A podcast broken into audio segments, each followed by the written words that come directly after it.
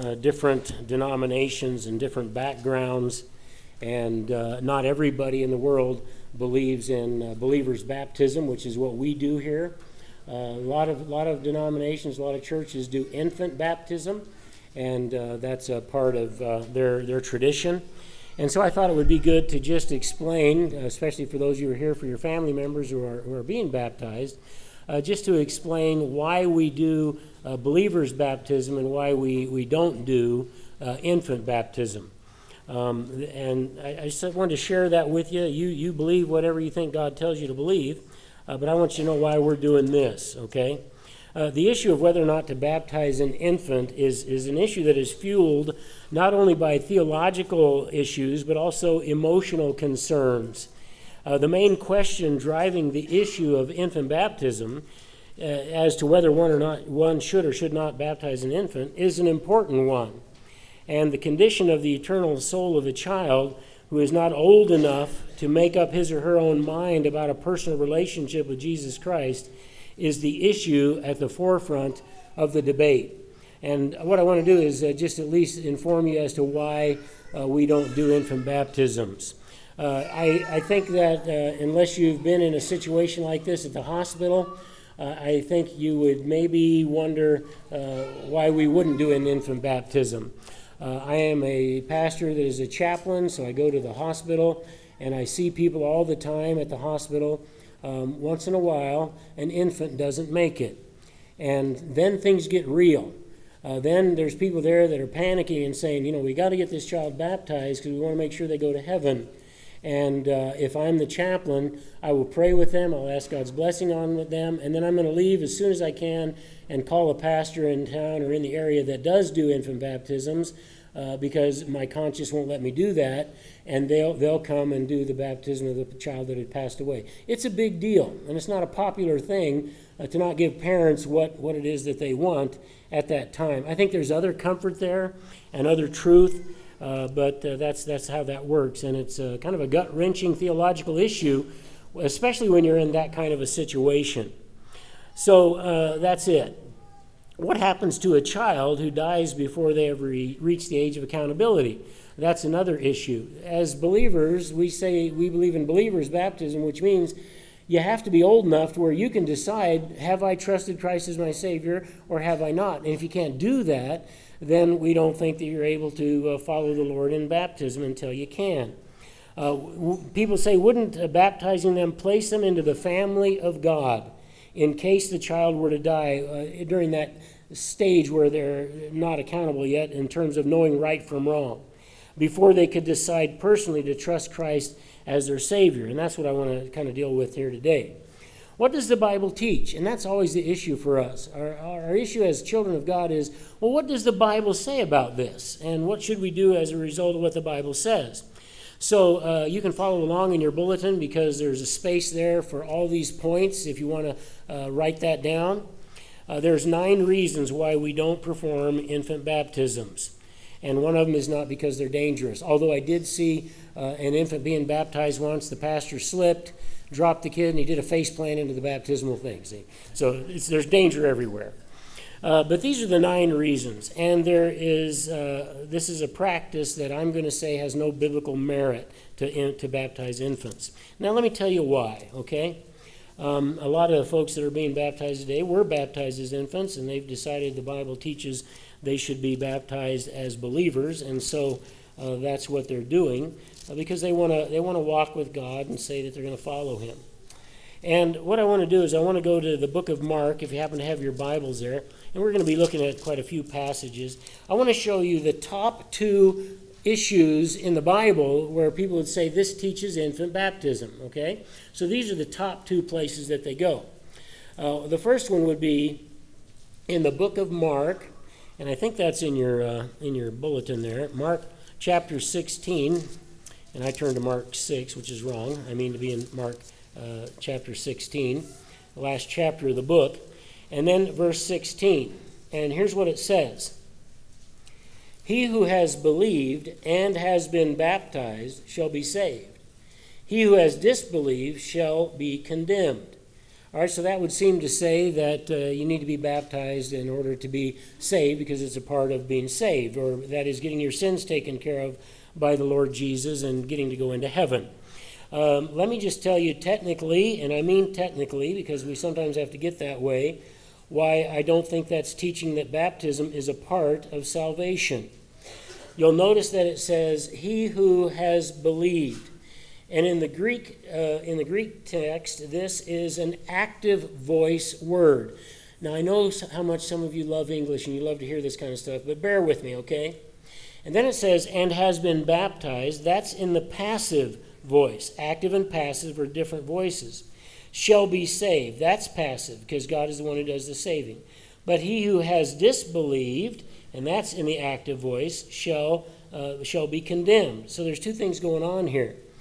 In the text of the Greek, they're trying to set apart the part about believing, and then it's almost like because God would like us to go ahead and be baptized because He commands it and is baptized, but it's not a part of the main clause. So what's happening here is He's saying this He who has believed and parenthetically has been baptized, end of the parentheses, shall be saved. But notice what He says about condemnation. But he who has disbelieved shall be condemned. If they meant to say that baptism was a part of salvation, he would have had to say, but he who has disbelieved and has not been baptized shall be condemned. But it doesn't say that.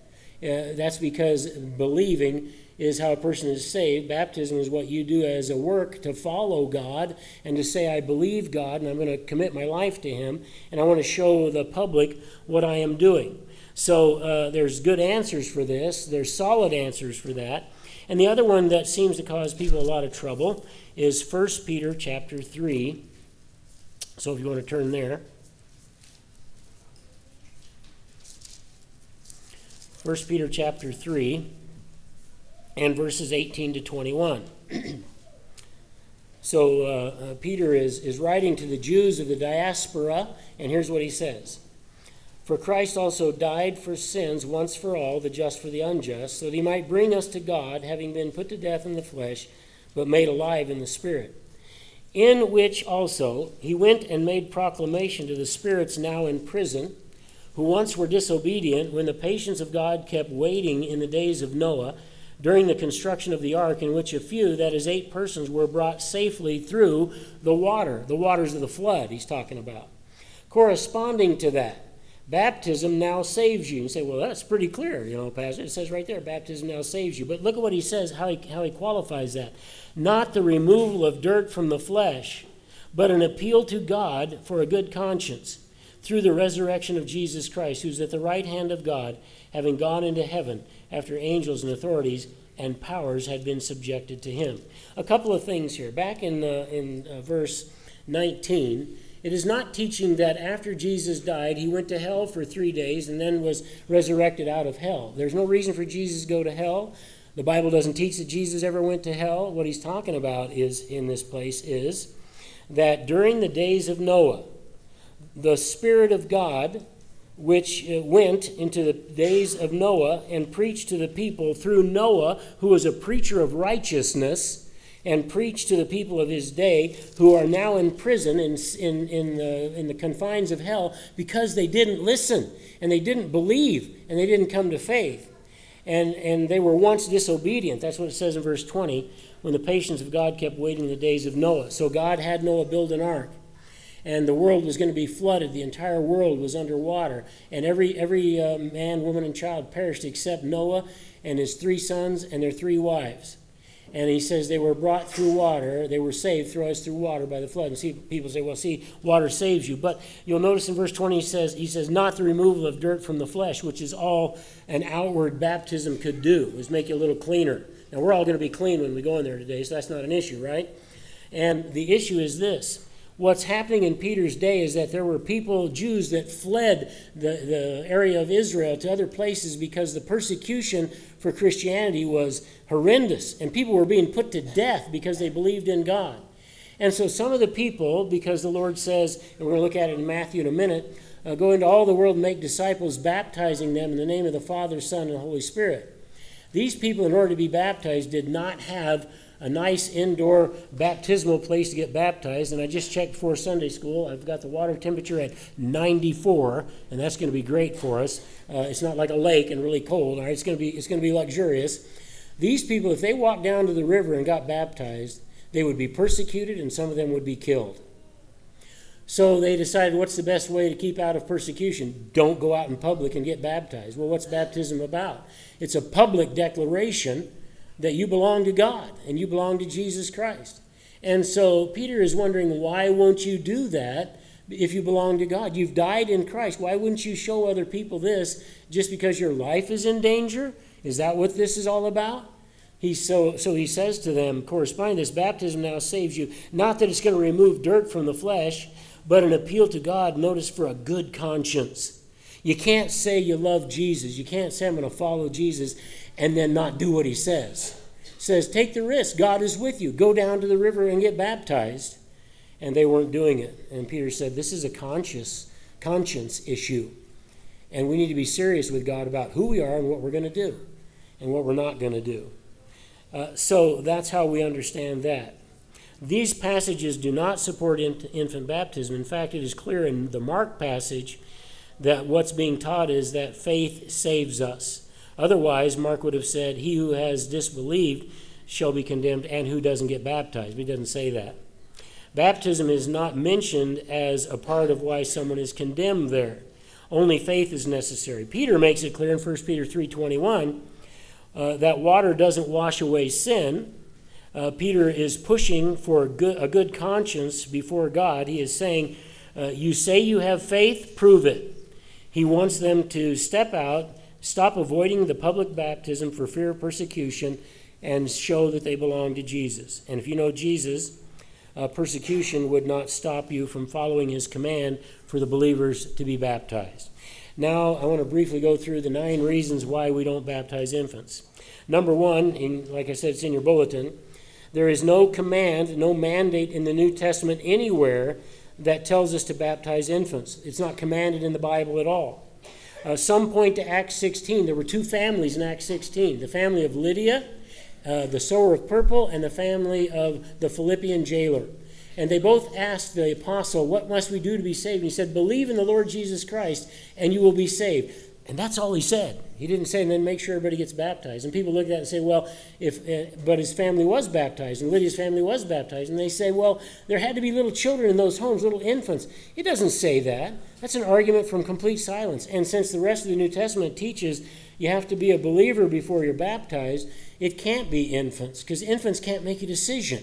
Infants can't decide, uh, I, I, I'm a sinner and I need to make Christ my Savior uh, one of our little lambs yesterday or Friday at the ball game uh, was talking to me and said, Pastor, have I ever been baptized? I said, Yeah, I don't know. I don't remember. He said, Well, if I have, I don't remember it. Uh, if you wait till you know what you're doing you know what Jesus means, you'll always remember it. And it's something you decided to do, it's a conscious decision that you made. So this is an argument from silence. And I'd say, since the Bible teaches opposed to that, Paul wasn't going to let people be baptized who, who shouldn't be baptized in the household of Lydia and the Philippian jailer. Um, it is uh, nothing more than an assumption uh, that they each had infants in their household uh, to be baptized. Nowhere in the New Testament does it command us to be baptized uh, or baptize, uh, baptize infants, I should say. Um, I want to go back to the Acts 16:31 passage and read what he says there.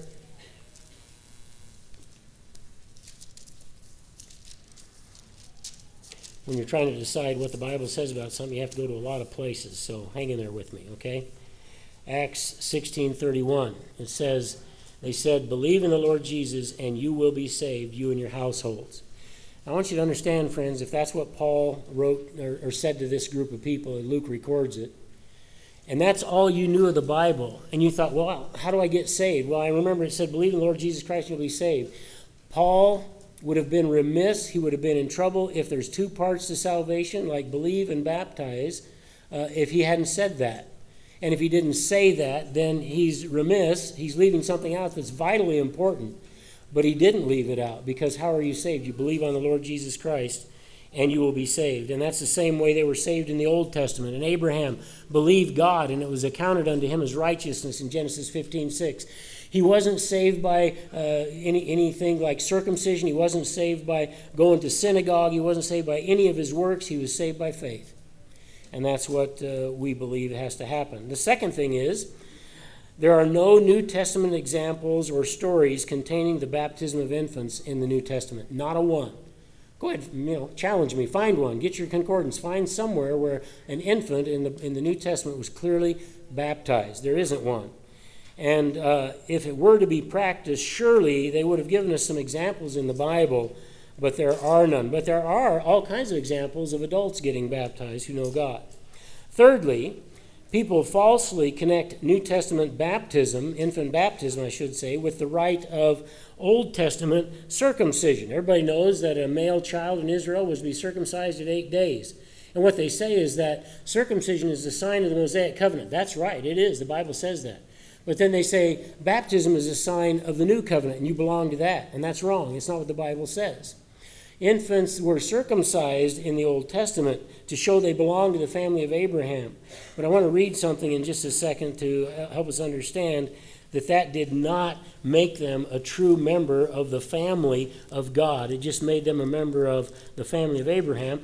And unless they came to faith in Christ, it's not going to do anything for them uh, to be circumcised. Well, how do I know that? Well, because uh, Paul wrote that to the Romans in Romans chapter 2, if you want to look at that with me. Romans 2.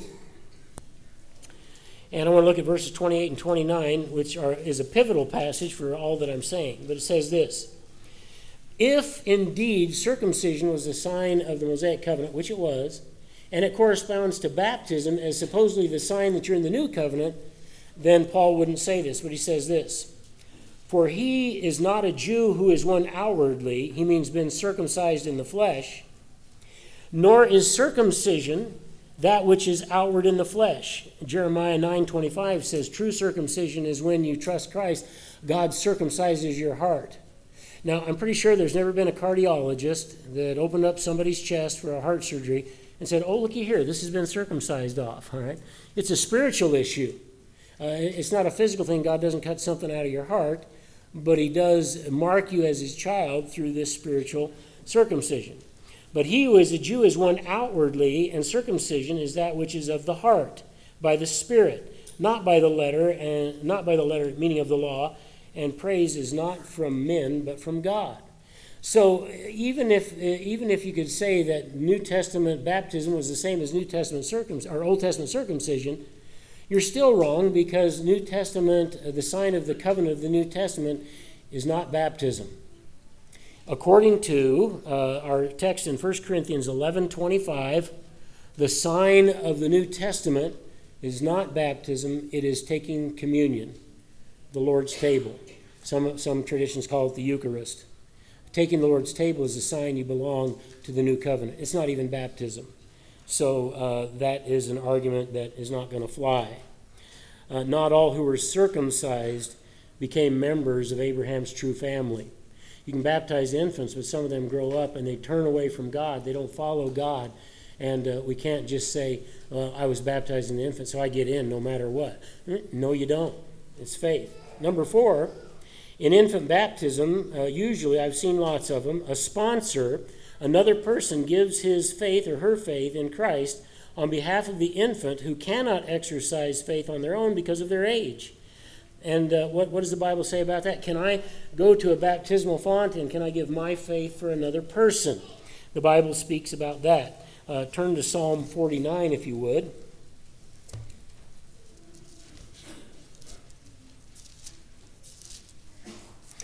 By the way, all Scripture is profitable for correction and reproof, and the Old Testament is Scripture uh, as much as any of it. Psalm 49, 7 to 9. The question is, uh, is stated, I mean, the, the statement is this way No man can by any means redeem his brother or give to God a ransom for him. For the redemption of his soul is costly and, should, and they should cease trying forever. That's a clear statement that I can't uh, lend my faith to somebody else. I can't take my righteousness and give it to someone else. We can't do that. It has to be us that makes that decision. Matthew 25, 8 through 12, is an account, a parable about that. And uh, I don't want to run clear out of time here. I'm trying to hurry so we can get to uh, uh, the spiritual uh, examples we're going to have this morning. But in Matthew 25, I'm still not there, Matthew 25 and verses 8 to 12 is the parable of the virgins. And there's these virgins that are supposed to keep their lamps full and their lamps, uh, you know, uh, trimmed and lit. And the bridegroom is going to come at a time when he's not going to announce it, and they need to be ready. Well, some of the some of those ladies had their, their lamps trimmed and full of oil, and some of them just messed around, didn't do anything about it, didn't take that seriously. And then the uh, bridegroom comes to get them to, to receive them for the wedding feast, and uh, the ones that didn't have enough oil said, Wait, wait, wait on us. We, we don't have enough oil. We need to go to the market and, and get some oil. And uh, they say to the one the virgins that have oil, Give us some of your oil. Give us some of your oil, which is standing for a person's uh, spiritual condition before God. And they said, No. If we give you some, it's going to run out on us, and we're not going to give it to you. And so they kept to themselves. And they went to the feast, and the virgins went and got some oil, and the door was shut, and they couldn't get in. And they knocked on the door, and the Lord basically says to them, Depart from me, I never knew you. See, it's a spiritual lesson. You can't give your faith for somebody else. So, uh, the issue Paul is dealing with in the first three chapters of Romans is that circumcision did not save the Hebrew male. Circumcision had to be coupled with faith before uh, they could say it's significant and meaningful. Unbelief is known as a fleshly heart. Circumcision of the heart is the only genuine mark of a true believer. Again, Romans 2 28 to 29. This is about the difference between Abraham's physical seed and Abraham's spiritual seed. Only those who come to God by personal faith are saved. And that's the way it was with Abraham in Genesis 15 6. He was saved by faith, we're saved by faith. An infant cannot understand or make a personal decision of faith nor can a man or a woman give their faith for that other child. Thus, infant baptism is of no salvific or saving value. That's what we're seeing here. The fifth thing, the pattern for the New Testament in this issue of baptism is without exception, no matter where you go in the New Testament, it is always exercising personal faith in Christ first, and then you're baptized. It's never the other way around. And you can check this out in the concordance, find out for yourself if that's true verse 6, I'm sorry, number 6, not verse. Jesus, who is the leader of the New Testament church, right, was not himself baptized as an infant. He was circumcised, yet he chose to be baptized as an adult in Matthew 3 15 to 16. I want you to think of it this way if baptism was the sign of the New Testament, why wouldn't have God told Mary and Joseph, I want you to baptize this child? Because he's, uh, he's bringing in the New Testament. But he didn't do that uh, Jesus also never baptized anyone himself. I want you to think about that. Turn to John chapter 4